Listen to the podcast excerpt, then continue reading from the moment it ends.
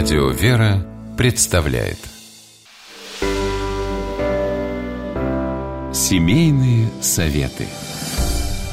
Анастасия Дмитриева, журналист и волонтер. Воспитывает дочь, живет в Санкт-Петербурге.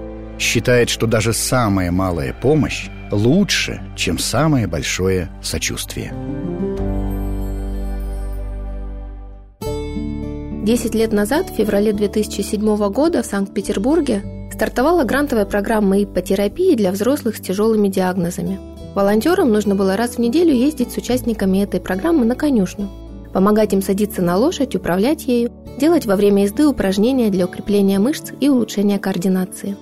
К тому моменту я как раз искала что-то подобное, следуя расплывчатому желанию помогать другим.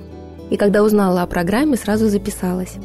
Так начался мой путь волонтера, который длится до сих пор. Не всегда он был гладким и приятным, и прежде чем я действительно стала получать удовлетворение от волонтерской деятельности, успела совершить несколько ошибок и даже уходила из благотворительности. Сейчас я понимаю, что этих ошибок можно было избежать, и хочу вам рассказать, с чего и как начать помогать другим, чтобы волонтерство приносило и пользу, и радость. Прежде всего стоит задать себе вопрос, зачем мне это нужно, чего я жду от волонтерства.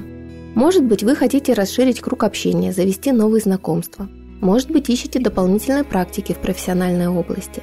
Может быть, пережили горе или справились с болезнью, и теперь хотите благодаря своему опыту помочь другим. Ответы, зачем вам это нужно, могут быть самые разные. Главное сформулировать их для себя. А затем оглядитесь и выберите, что вам подходит, что откликается внутри.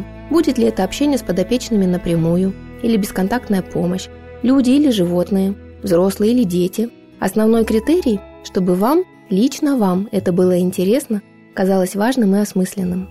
А дальше останется самое простое – набрать в поисковике конкретный запрос, поспрашивать у друзей, присмотреться к тематическим постам в соцсетях. Волонтерство – это не подвиг и не жертва во имя добра, жертва собой, временем, силами – и для волонтера, и для подопечного оно имеет смысл только тогда, когда заниматься им в радость. Важно оставаться внимательным и бережным в первую очередь к себе, к своим потребностям и реакциям, чтобы быть способным помочь кому-то еще.